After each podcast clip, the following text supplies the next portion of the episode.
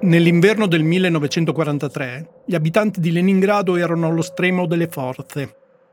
Erano passati appena 450 giorni dall'inizio dell'assedio ad opera delle truppe tedesche, cominciato nel settembre del 1941.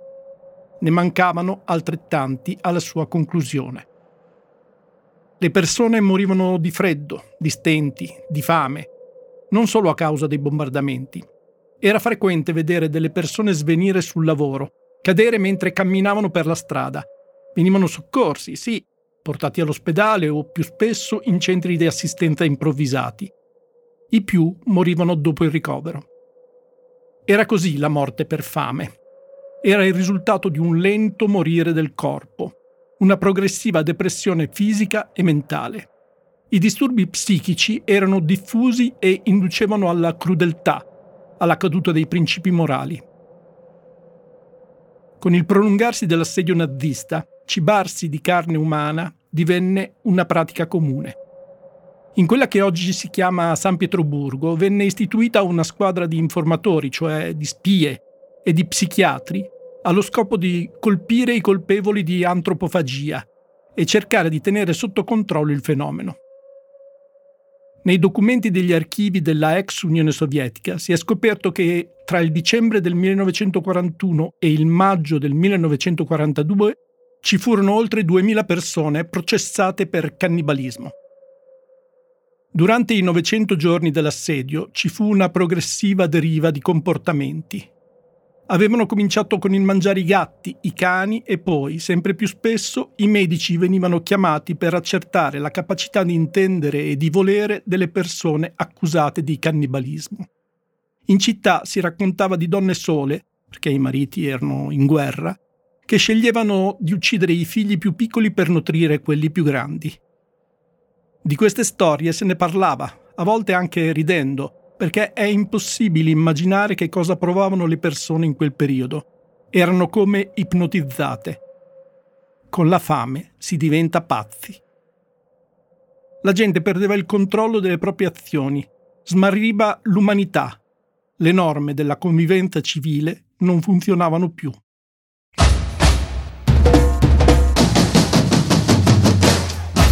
Io mi chiamo Claudio Caprara sono nato 40 anni prima del 2000 in una sezione del Partito Comunista Italiano.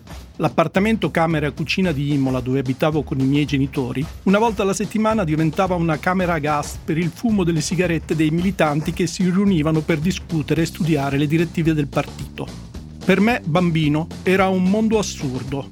Poi ho cominciato a capirlo e ad amarlo. La politica è diventata una malattia incurabile nella vita poi ho conosciuto altri mondi, altre storie, altre cose attorno alla comunicazione. Questo è L'ombelico di un mondo, un podcast del Post che racconta dei pezzi della storia degli anni 50. Più che un racconto di storia con la S maiuscola, parleremo delle vicende umane delle donne e degli uomini che hanno fatto qualcosa per fare arrivare noi fino a qui. Com'è un servizio clienti a 5 stelle? Ce lo racconta chi lo ha provato. Siete veramente perfetti, siete gentilissimi e ultra rapidi. Resto con voi sicuramente perché mi sono trovato veramente bene. Octopus Energy, energia rinnovabile a prezzi accessibili e un servizio clienti davvero superlativo. L'ombelico come metafora.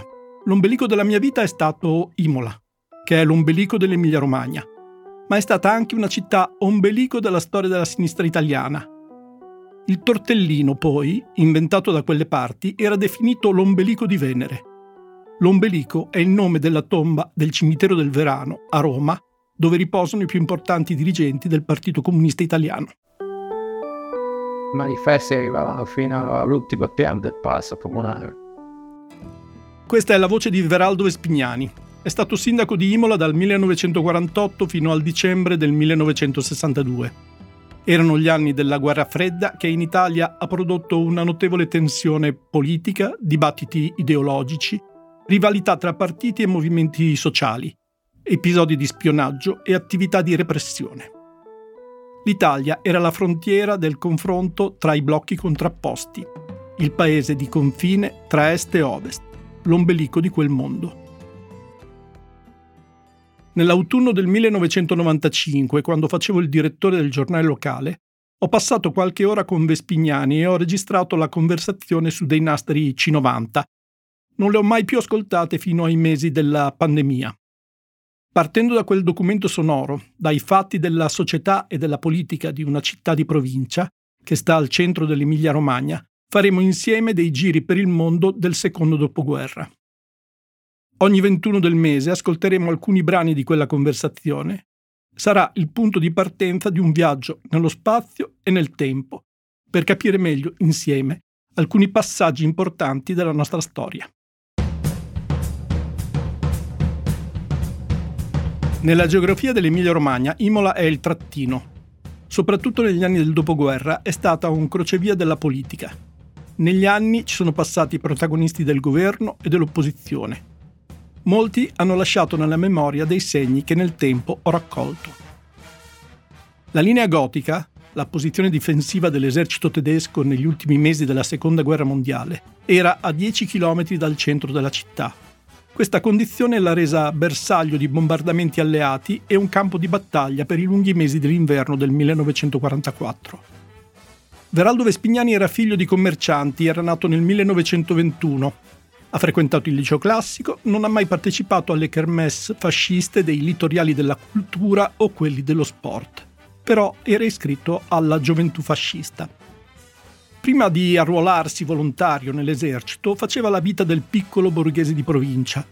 I suoi racconti somigliano a quelli che si leggono nel giardino dei Finzi Contini di Bassani. La vita dei giovani alla fine degli anni 30 era riempita dalla scuola, dalle chiacchiere nei bar, dalle partite a tennis, dalle feste tra amici. Veraldo era una specie di disc jockey, il custode dei dischi. Quando l'ho incontrato, mi ha detto che conservava ancora in cantina i dischi proibiti di Benny Goodman e di Glenn Miller, anche se ormai erano irrimediabilmente rovinati.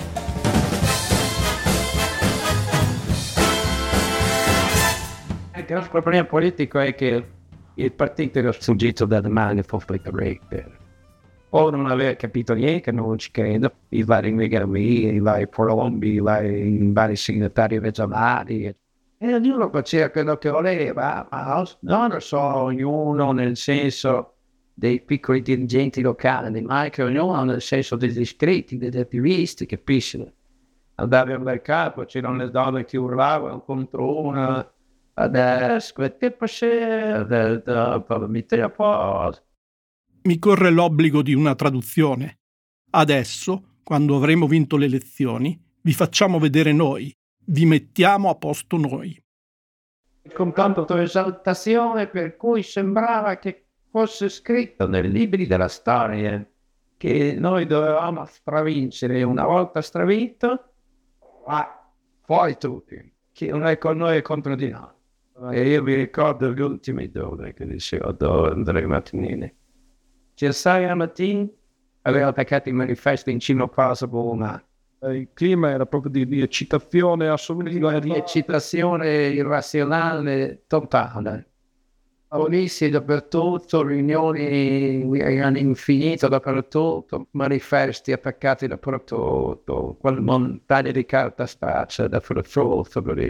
L'unità era piena di dichiarazioni di tutti i segretari regionali, di tutti i massimi dirigenti del partito che facevano delle dichiarazioni lunghe così per dire che avremmo vinto, per dire che avremmo avuto dei successi grandiosi.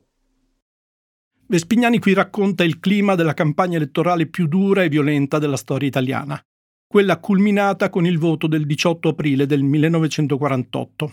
Un mio principale, anni fa, disse una frase che somigliava a una sentenza la politica è un animale feroce che si nutre di carne umana. Un paradosso, ma efficace. La campagna elettorale che ha cambiato la storia della politica italiana e l'ha modellata almeno fino al 1994 è piena di immagini di animali famelici.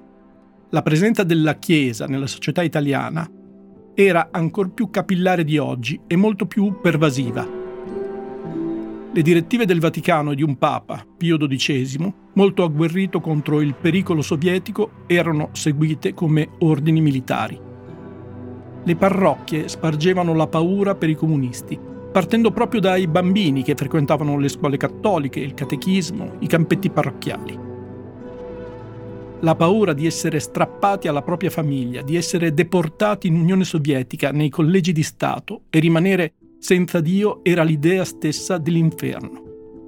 I comunisti erano il demonio, i bambini le vittime di un terribile disegno satanico, violento e malvagio si viveva in un clima che non lasciava indifferenti neppure i non credenti.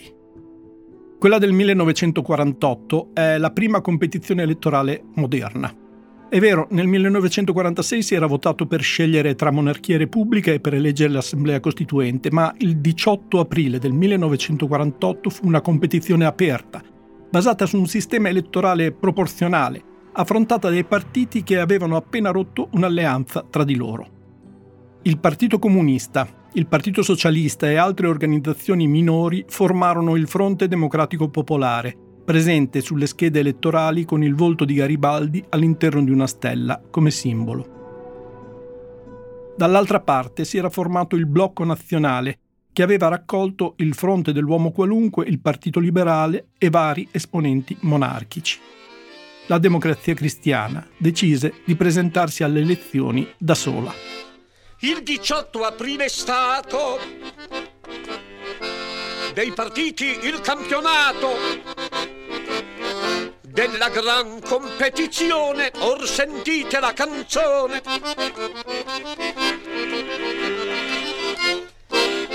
La democrazia cristiana ha allungato la sotana con un passo assai gagliardo, giunta prima al traguardo.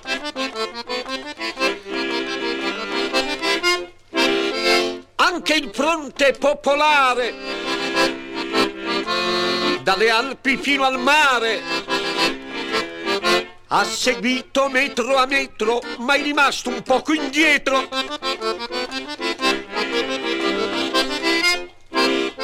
E l'Unione Socialista con il sole controvista giunge terza a caso strano e sembrava fuori mano.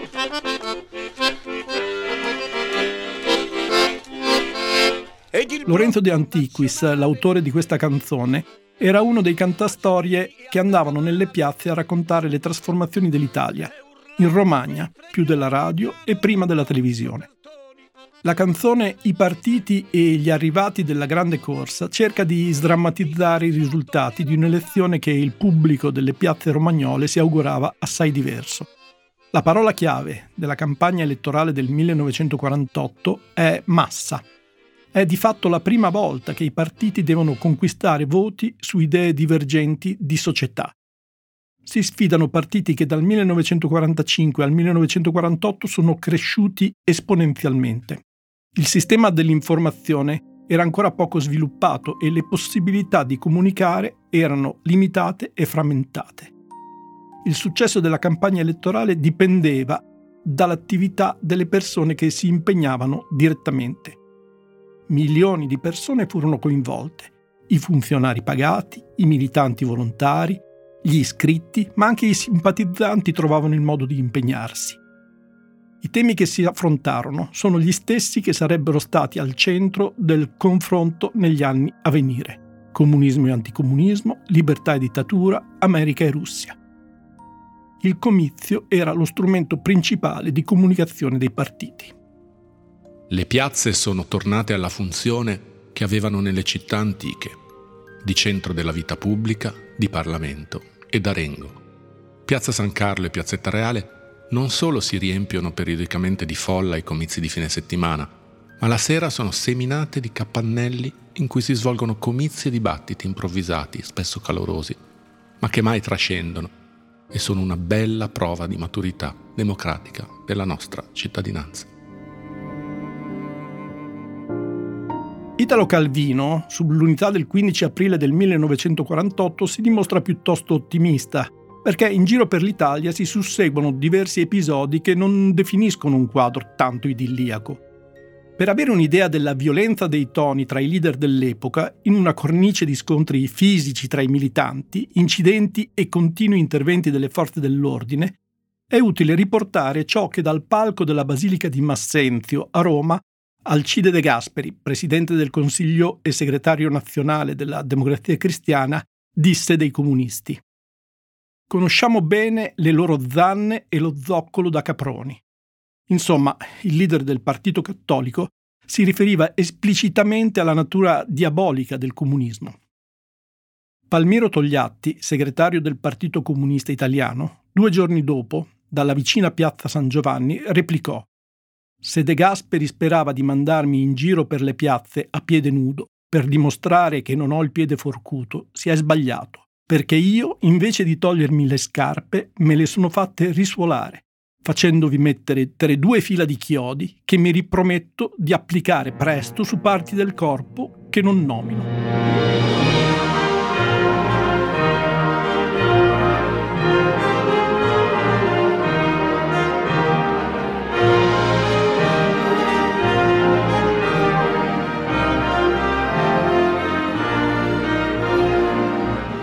La politica doveva parlare a tutti e si poneva il problema di semplificare i concetti e le parole. Un altro grande strumento di comunicazione, il manifesto, ricorreva all'iconografia delle favole e l'analisi reali dei problemi del paese si mescolavano alla satira, alle leggende, alla zoologia, alla fisionomica. La caricatura di Stalin con gli enormi baffi che lo rendono animalesco è opera di Giovannino Guareschi. Ha sempre ironizzato sul fatto che i suoi genitori gli avessero dato come nome un diminutivo e che poi la sua stazza sia diventata massiccia. Disegnati abnormi, i baffi del dittatore sovietico richiamavano l'ombra incombente del comunismo. L'autore di Don Camillo e Peppone, con quei baffoni, inventa la figura del comunista trinariciuto, vale a dire il militante del Partito Comunista con un naso a tre narici. La terza narice, spiegò Guareschi, ha una sua funzione completamente indipendente dalle altre due. Serve di scarico in modo da tenere sgombro il cervello dalla materia grigia e permette nello stesso tempo l'accesso al cervello delle direttive del partito che debbono sostituire il cervello stesso. Il Trinariciuto è un personaggio inventato, come un mostro delle favole.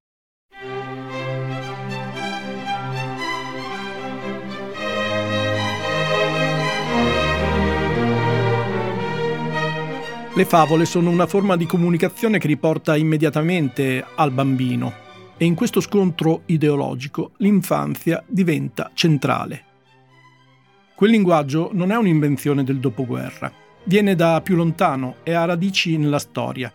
Già a partire dagli anni venti del Novecento, il comunismo, visto dagli avversari, assume le sembianze dell'orso, del lupo, della piovra, del ragno rosso e velenoso.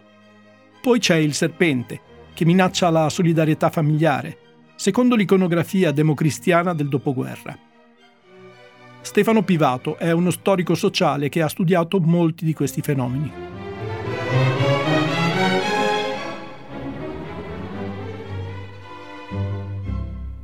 Tutta la satira politica abbonda di animali e fra gli animali più feroci ci sono appunto i russi, cioè tutta la satira politica durante la guerra, ma non solo, ecco, di animali famelici. Diciamo che lo zoo della politica, soprattutto per quello che riguarda gli animali feroci, è vastissimo. Eh, ci sono i pescecani, eh, ci sono i serpenti, eh, ci sono le piovre che appunto vengono utilizzate sia da una parte che dall'altra perché la, la, la piovra era tentacolare, no? eh, si prestava molto bene. Ci sono i corvi, ci sono i lupi, le tigri, ci sono i maiali, è all'origine proprio la, la, la metafora animalesca, è all'origine della satira politica di inizio Novecento. Non a caso voglio dire i due giornali più famosi sono uno l'asino dei socialisti e l'altro il mulo che scalza dei, eh, dei, cattolici. Quindi la metafora degli animali è presentissima nella polemica politica e nel 48 è molto molto forte. In questo contesto l'immagine dei comunisti che mangiano i bambini è semplice, terribile, ma in qualche modo faceva già parte dell'immaginario collettivo. La leggenda partiva da fatti reali che si erano verificati in diversi momenti in Unione Sovietica. È stata una fake news che si è propagata passando, è il caso di dire, di bocca in bocca. Soprattutto in periodi di guerra le notizie diventano armi potenti. Le persone sono disarmate di fronte alla possibilità di controllare le fonti, di capire da quali ambienti nascevano e si propagavano certe voci. Una favola nera, perfetta per inquinare un'informazione di un'umanità in gran parte analfabeta e inconsapevole della complessità. La condizione migliore per radicarsi e crescere nella coscienza collettiva di massa. Allora, è il caso di chiedersi, davvero i comunisti mangiavano i bambini?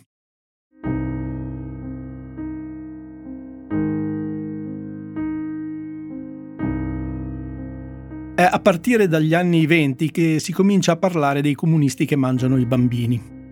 Da quel che, che se ne sa, dei circoli degli esuli russi dopo eh, la presa del potere di Lenin in Russia. Che cosa succede? Succede che con la prima carestia negli anni venti noi abbiamo eh, casi di cannibalismo. Un'avvertenza, i prossimi quattro minuti di questo podcast contengono delle descrizioni molto crude ed esplicite che potrebbero impressionare l'ascoltatore.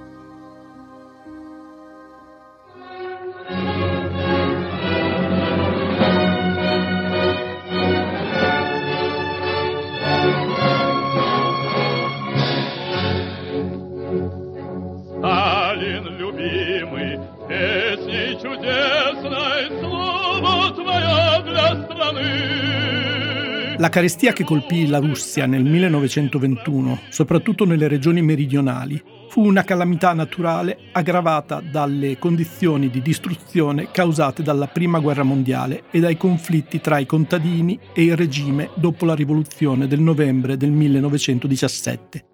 Fu un colpo durissimo per la popolazione, già ridotta a condizioni sotto la soglia di sopravvivenza. Nell'inverno 1921-22 morirono di fame milioni di persone e la situazione sarebbe stata ancora più grave se non fossero arrivati gli aiuti occidentali, in particolare quelli dell'American Relief Administration.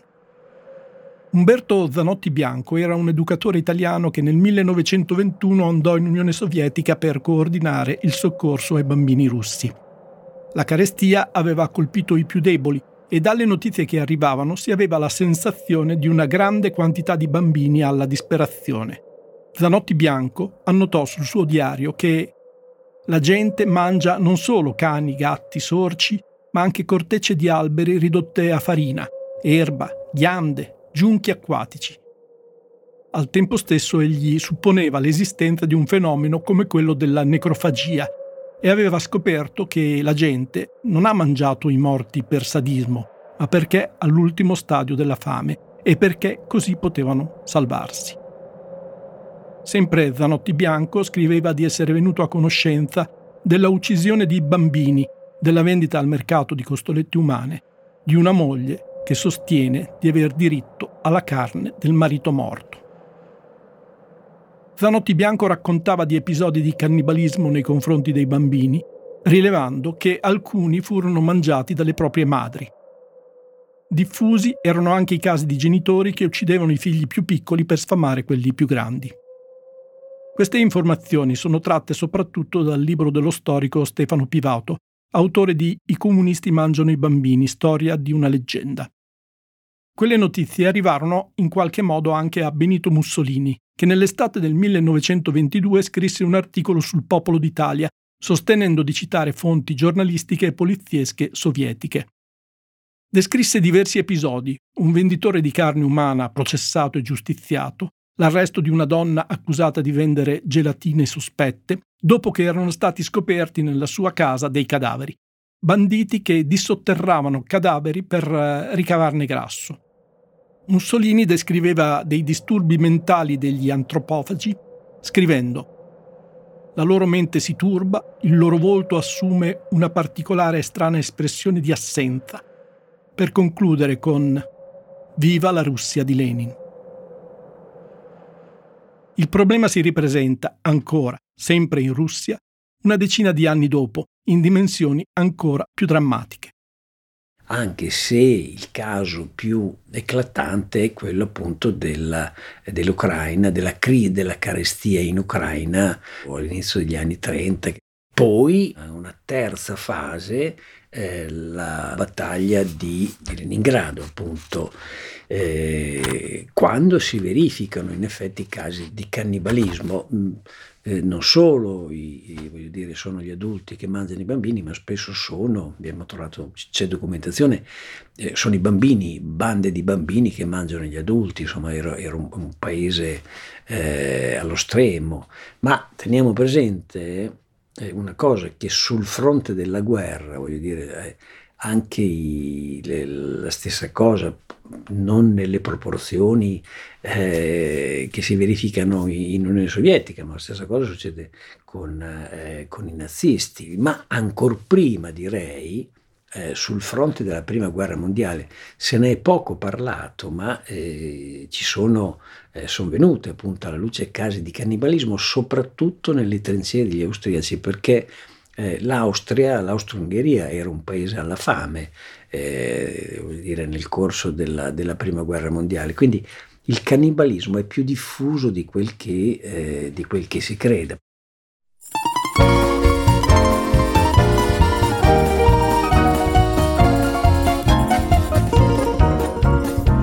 Che l'Ucraina fosse stata colpita nel 1932-33 da una carestia di proporzioni immani che avrebbe causato la morte di qualche milione di persone e che l'intera Russia soffrisse in quegli anni di fame come era accaduto soltanto all'inizio degli anni venti, era una realtà conosciuta, seppure sommariamente, anche in Occidente. Gli sforzi per diminuire la portata della tragedia presso l'opinione pubblica o per negarla non furono solo delle autorità ufficiali sovietiche, ma coinvolsero diversi osservatori occidentali. Quella carestia prese il nome di Olomodor, che significa sterminio per fame, e solo in parte fu provocato da cause naturali. La responsabilità di quella tragedia fu di chi governava l'Unione Sovietica, Giuseppe Stalin.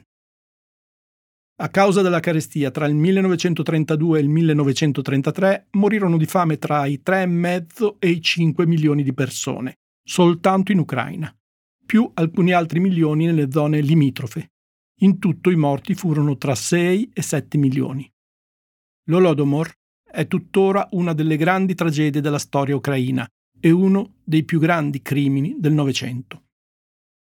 La fame generò fenomeni di estrema violenza e il cannibalismo diventò tragicamente frequente.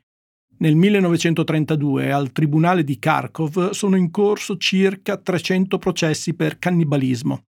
L'apparato giudiziario dell'Unione Sovietica persegue e punisce quei reati che vengono alla luce. Vengono istituite delle commissioni di inchiesta, definiti gruppi di medici per studiare il fenomeno e messi al lavoro i servizi segreti per colpire i responsabili.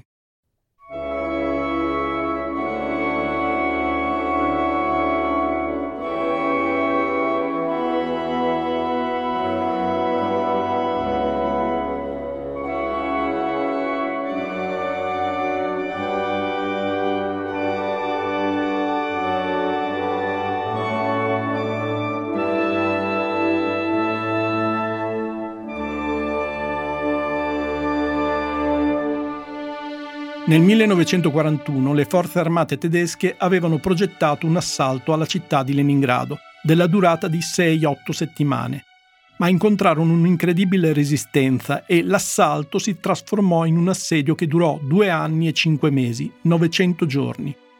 Dall'8 settembre del 1941 al 27 gennaio del 1944 e costò la vita, secondo quanto si è capito, dopo l'apertura degli archivi sovietici, a circa un milione e centomila persone. I rapporti redatti dai medici e dalla polizia rivelano che i due terzi delle persone processate furono donne, sulle quali gravava il sostentamento dei figli, anche perché i mariti erano in guerra. L'antropofagia divenne talmente comune al punto da apparire normale.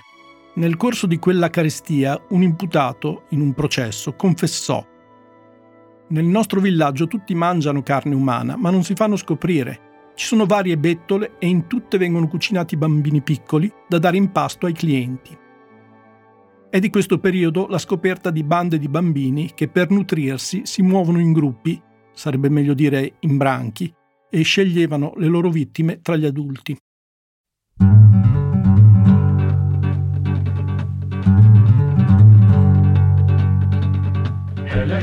Ejército del Ebro, rumba la rumba la rumba la. El ejército del Ebro, rumba la rumba la rumba la. Una noche el río pasó, ay Carmela, ay Carmela.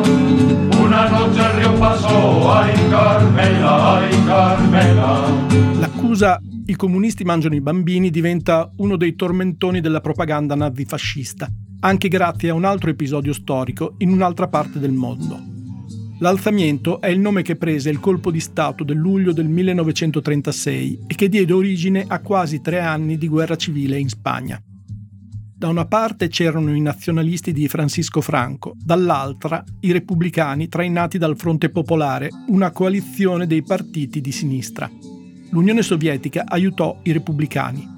La Germania nazista e l'Italia fascista sostennero i nazionalisti. I bambini c'entrano con la guerra civile, Durante quel conflitto persero la vita almeno 200.000 persone.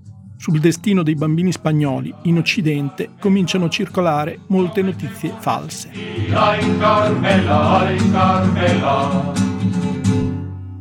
Per sostenere le persone più in difficoltà, la Croce Rossa Internazionale attuò un programma di assistenza in particolare verso i bambini vittime della guerra civile. Circa 20.000 furono accolti in Francia, 5.000 in Belgio, 4.000 in Gran Bretagna. Alcune centinaia furono ospiti della Svizzera, della Danimarca e del Messico. Meno di 3.000 partirono in quattro viaggi per l'Unione Sovietica. Erano i figli dei combattenti di sinistra e le famiglie stesse, per evitare il rischio di ritorsioni, preferirono che i loro figli restassero lontani. Visto ciò che poi è successo in Spagna con la vittoria del generale di estrema destra Francisco Franco e un regime che ha retto fino alla fine degli anni 70, quei bambini rimasero in Unione Sovietica per molto tempo. Furono chiamati i Niños de Russia. E anche questo è un motivo di propaganda fortissima. Ecco, vedete, ancora una volta i comunisti eh, prendono i bambini per portarli in Unione Sovietica ed educarli nei loro collegi, il comunismo, la leggenda, il, la, la, frase i comunisti mangiano bambini è più diffusa nel senso comune, ma mh, si trova pochissimo, ad esempio nei titoli dei giornali. È il rapimento del bambino, è, sono questi rapimenti collettivi appunto, i, i, bambini dei repubblicani, 3.000 bambini dei repubblicani che vengono portati nei collegi, no? è una metafora che però eh, anche qui c'è uno scivolamento semantico, è una metafora che il senso comune traduce nei comunisti che mangiano i bambini. I russi passarono per essere i rapitori dei bambini. Anche questo è un tema che è ritornato di attualità in questi mesi, ma oggi ci sono prove e conferme.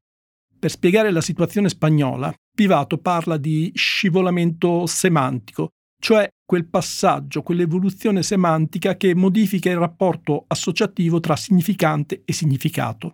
La scelta di una scorciatoia propagandistica, di una banalizzazione per raccontare un fenomeno. Nella storia spagnola, anche se per iniziative della Croce Rossa Internazionale, un certo numero di bambini era stato portato in altri stati. In Italia, invece, nel 1943, sui giornali viene riportata una storia totalmente inventata, ambientata nel porto di Siracusa. Dove da scammacca i carritteri ogni tanto la sauno bisogni e i musconi ci abbulavano sopra e una caccia di lucettoli alituri Nada cikmettinne giginni una bucca a scuola sta finendo. Sulla stampa del 22 dicembre del 1943 uscì un articolo dal titolo I nostri ragazzi deportati in Russia. Ragazzi e bimbi italiani saranno deportati in Russia. Partiranno reclutati dai 4 ai 15 anni, dai nostri paesi di sole. Partiranno per un viaggio lungo lungo che per i più non avrà ritorno. Del resto, che su 199 muoiano di nostalgia e di punizioni, poco importa. Negli esperimenti di laboratorio, quel che conta è affermare il principio. Si sa che le cavie sono fatte per finire a quel modo. Com'era possibile che gli uomini di Stalin deportassero in Russia i bambini italiani con la complicità di inglesi e americani e violando tutte le convenzioni internazionali di guerra? In realtà, quelle cronache sono state prodotte dalla propaganda fascista, una notizia che non lo era, si direbbe al post. Falsa notizia è una falsa notizia, mai nessun bastimento eh, sovietico è entrato eh, in Italia, no? nessun bambino è stato portato in, in Unione Sovietica, ma la notizia è terrificante. E la propaganda, in questo caso la propaganda appunto della RSI, dirette e controllate dai nazisti, eh, inventa questa favola, questa leggenda appunto degli americani che sbarcati danno i, i bambini dai 4 ai 10 anni a questi bastimenti eh, sovietici che porterebbero i bambini dove? Nei collegi, negli educandati eh, dell'Unione Sovietica per educarli appunto al socialismo. E poi, voglio dire, c'è, c'è tutta una serie di episodi, eh, a un certo punto si diffonde attraverso la radio, attraverso i volantini che venivano lanciati, eh, attraverso tutta la stampa della Repubblica Sociale, la stampa eh, fascistizzata, diciamo così, continuano a pubblicare notizie anche di eh, questi bastimenti che sarebbero eh, naufragati nel mar Mediterraneo, quindi eh, questi bambini eh, non sono arrivati in Unione Sovietica ma sono naufragati, ecco, ecco che cosa fa il comunismo, cose di questo genere.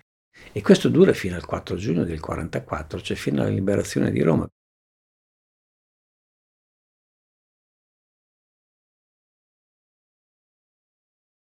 Walter Molino era uno dei più famosi illustratori italiani degli anni 40 e 50 e ottenne un grande successo per avere disegnato le copertine di riviste come L'Intrepido e soprattutto La Domenica del Corriere. Proprio nel numero di questo settimanale, il 9 gennaio 1944, disegna i presunti fatti di Siracusa e la didascalia dice Sta per partire dal porto di Siracusa il primo scaglione di bambini italiani dai 4 ai 15 anni, prelevati nelle terre invase e destinati ai cosiddetti istituti di educazione della Russia senza Dio.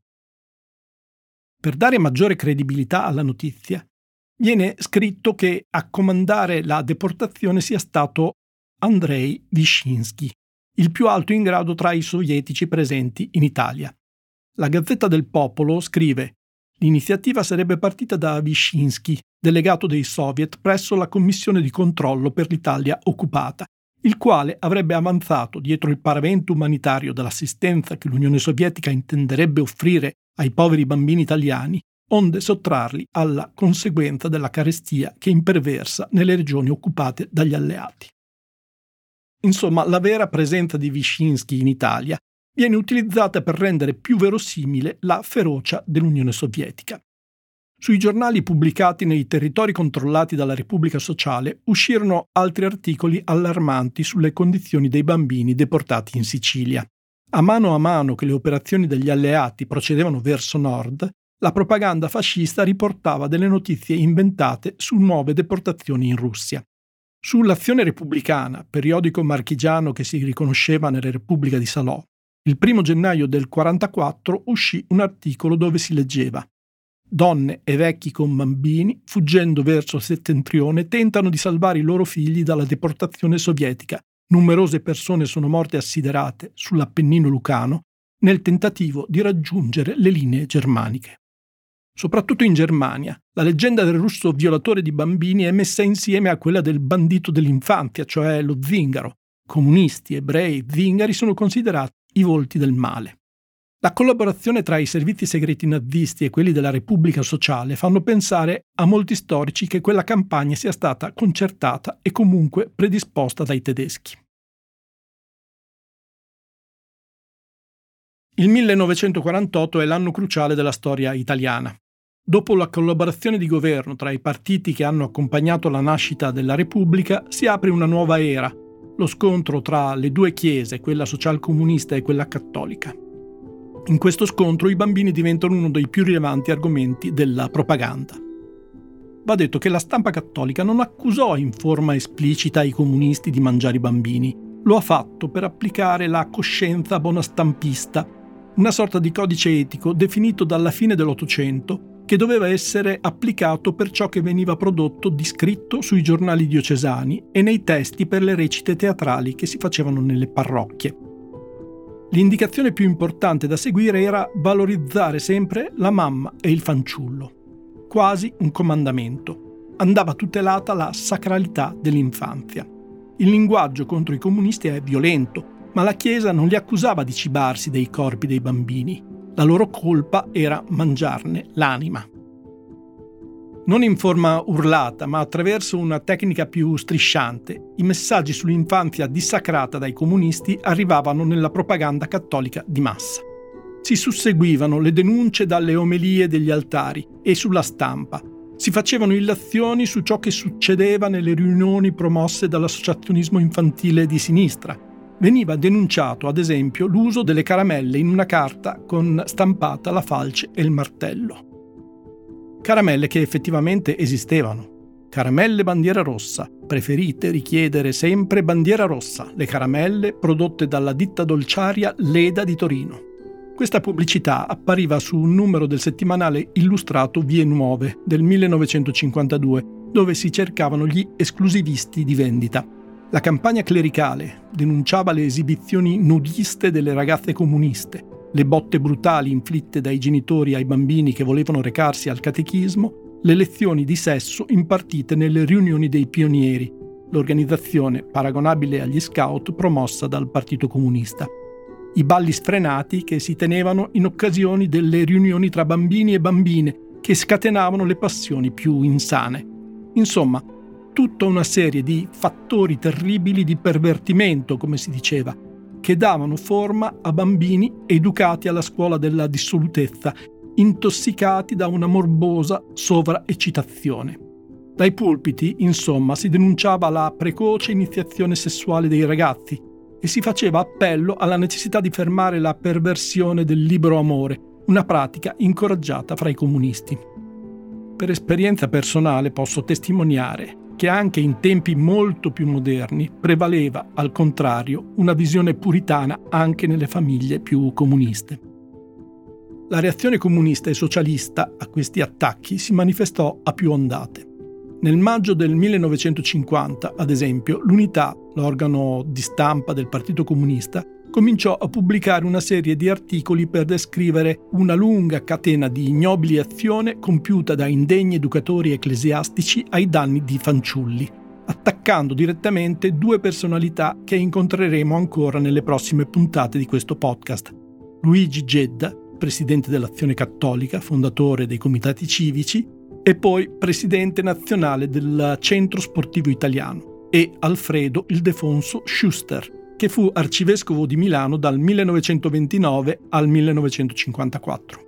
Teniamo presente qual è la, la, eh, l'atteggiamento del mondo comunista nei confronti del mondo cattolico, che non offende la religione. Non bisogna diciamo... offendere la sensibilità religiosa del popolo italiano e quindi ehm, sì, c'è eh, qual- i casi più eclatanti, ma non, non, non assolutamente, no? No, c'è una, ecco, una, delicatezza proprio da parte, della, eh, da parte, del mondo comunista nei confronti del mondo cattolico, cosa che non c'è invece da parte del Partito Socialista, perché cioè, l'anticlericalismo storicamente eh, appartiene, cioè pensiamo a questo giornale eh, all'asino di Podrecca e Galantara d'inizio, d'inizio secolo, cioè eh, dove ci sono appunto le, le figure dei, dei, frati che stritolano i bambini, eh, appunto che stuprano i bambini, oppure le, le figure appunto dei, dei, preti che vengono imprigionati per... Cioè, ce ne sono a decine proprio che vengono imprigionati per, eh, perché pericolosi, perché pedofili. Ecco, l'anticlericalismo socialista è molto ma molto più greve rispetto a un anticlericalismo che è rispettoso e che insomma la, la, religione cioè, non bisogna mai toccare la religione ecco. Non si arriva mai alla, alla, a, poi alla, alla, conclusione che i bambini vengono mangiati. No no lì è proprio l'educazione viene messa in, in discussione proprio l'educazione dei, dei, dei, eh, dei bambini. Ma sempre con un linguaggio molto ma molto cauto proprio eh, da parte del mondo cattolico sui treni del bestiame oggi partono i bambini, sui treni per l'Emilia un bambino per famiglia e testa. I canti e poi bandiere rosse, il tricolore, un treno unisce la nazione.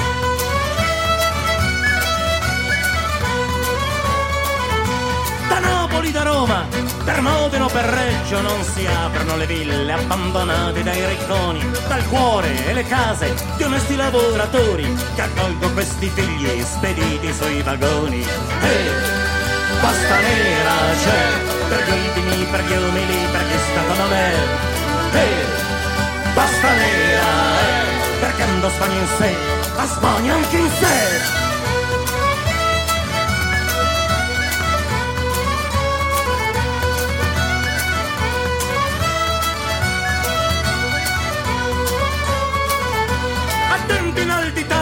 Si mangiano i bambini, ma la fame fa più paura, non c'è leggenda che può fermare questa nuova rivoluzione, un'Italia da ricucire, che ora sottrimanga solo un fondo cardinale.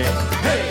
In questo clima, l'UDI, vale a dire l'Unione Donne Italiane, l'organizzazione delle donne di sinistra, tra il 1945 e il 1951 riuscì a far ospitare presso le famiglie del nord, soprattutto in Emilia, più di 70.000 bambini provenienti dal sud.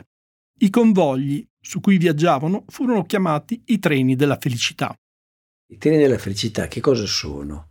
Sono questi treni organizzati in gran parte dall'UDI, dall'Unione Donne Italiane, che dal 1945 in segno di solidarietà trasportano i bambini del sud in particolare del Lazio, ma dalle Puglie, li trasportano in particolare in Emilia-Romagna, cioè scatta questa gara solidaristica, no? Emilia-Romagna, è bene rimarcarlo, sono terra socialista, terra comunista per eccellenza, apre questa gara di solidarietà. Nelle famiglie contadine vengono ospitati i figli dei contadini delle province più povere, eh, più povere italiane attraverso i treni della felicità.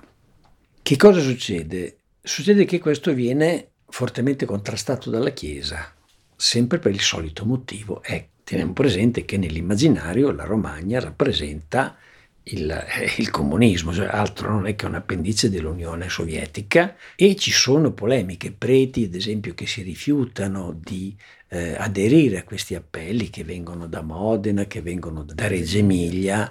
Questo per dire quanto fosse penetrata nel 45-46 questa immagine dei comunisti che mangiano i bambini, anche se nessuno l'aveva detto, però eh, io, raccol- io, non solo io, ho raccolto tutta una serie di, timo- di testimonianze di questi eh, bambini, ma alcuni sono ancora, ancora vivi, che dicevano che eh, eh, il viaggio verso il nord è stato un viaggio di terrore, che piangevano perché erano sicuri di finire nelle bocche dei comunisti. No? Testimonianze pubblicate con filmati. E, bambini che si mettono, uh, che vengono invitati a fare il bagno eh, nella vasca come si faceva, allora si rifiutano perché, beh, perché hanno paura di essere saponificati o quando vedono accendere il camino hanno paura di essere eh, cucinati. No? Ecco la leggenda. Eh, è, è, importantissima questa, questa, pagina qui perché, perché, ti permette di capire, di, di capire quanto fosse penetrata la propaganda della Repubblica Sociale no? nella mentalità dei genitori e ovviamente dei, eh, eh, ovviamente dei bambini. I cattolici boicottarono l'iniziativa e diffusero voci che volevano i piccoli assegnati alle famiglie del nord in realtà destinati ad essere trasferiti in Russia. Cercarono di dissuadere i genitori con presagi del tipo voi non sapete chi sono i comunisti, taglieranno le dita delle mani e dei piedi, conviene che stiano a casa a digiuno. Nonostante questa opposizione, l'iniziativa si rivelò generalmente un successo e tra i vecchi emiliani che la ricordano c'è ancora una grande soddisfazione verso questa esperienza di solidarietà.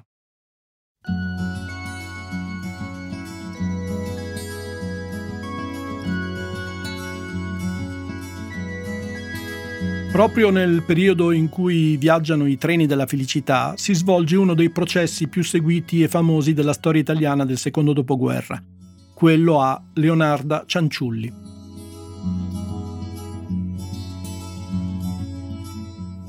Il nome forse dice poco. Leonarda Cianciulli.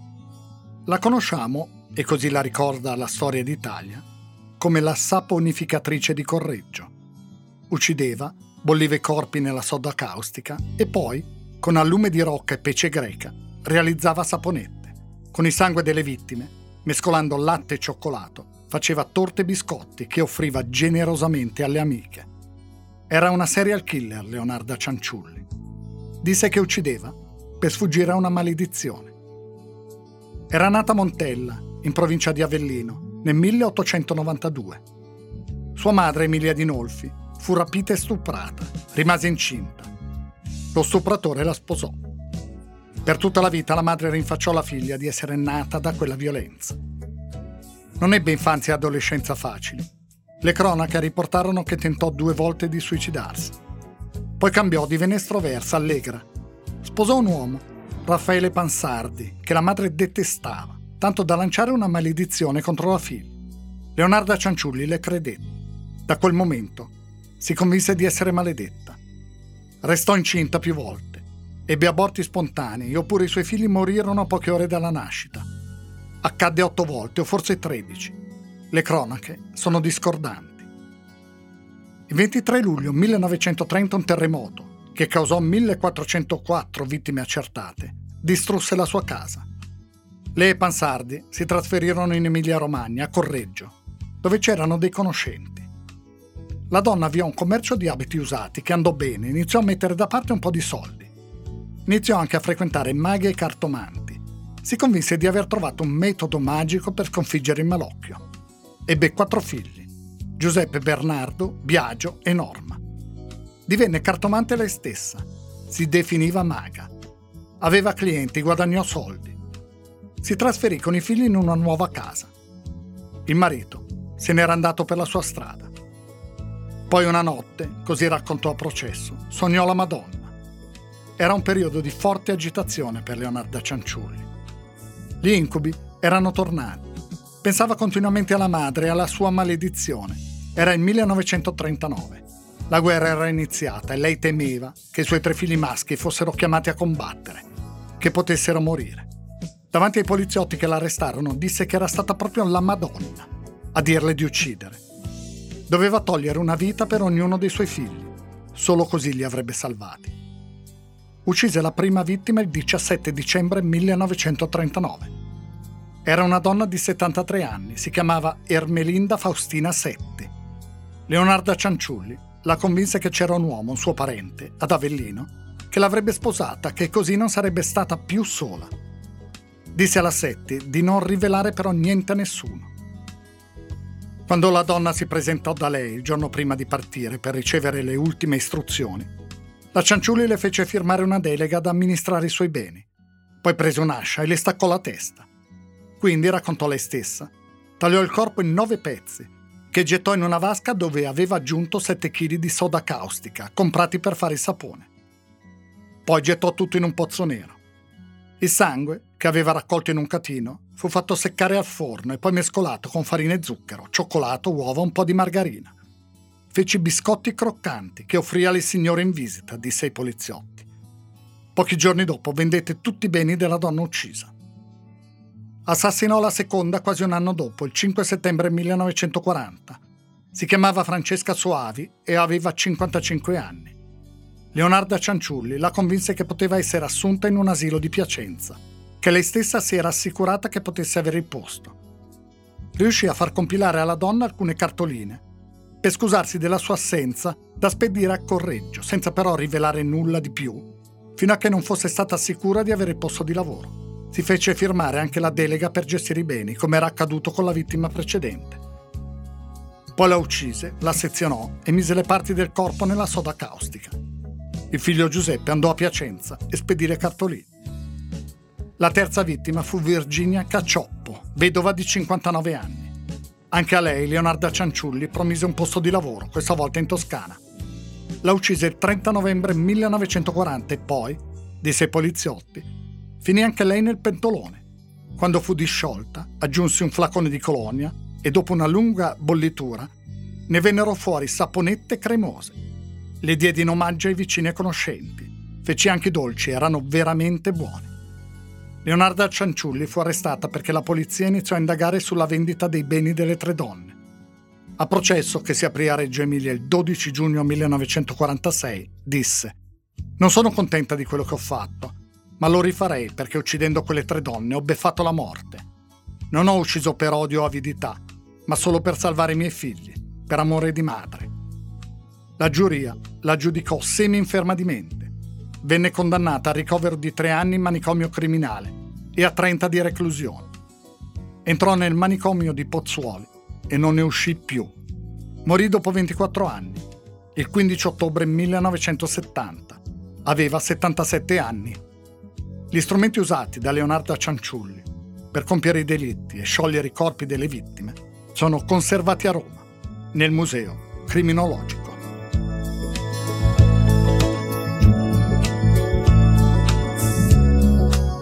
Era l'Emilia tra gli anni 30 e 40.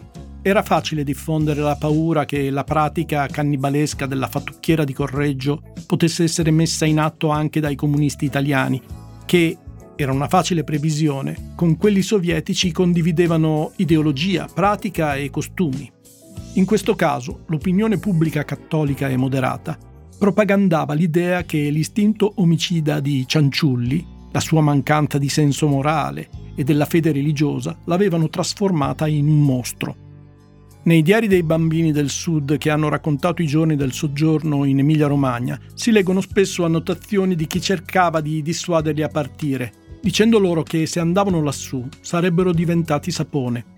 Ricordo anch'io che nel linguaggio dei genitori spazientiti, se non altro in Emilia e in Romagna, per molti anni si è continuato ad ammonire il bambino che non dava retta con se non fai il bravo, chiamo la Cianciulli.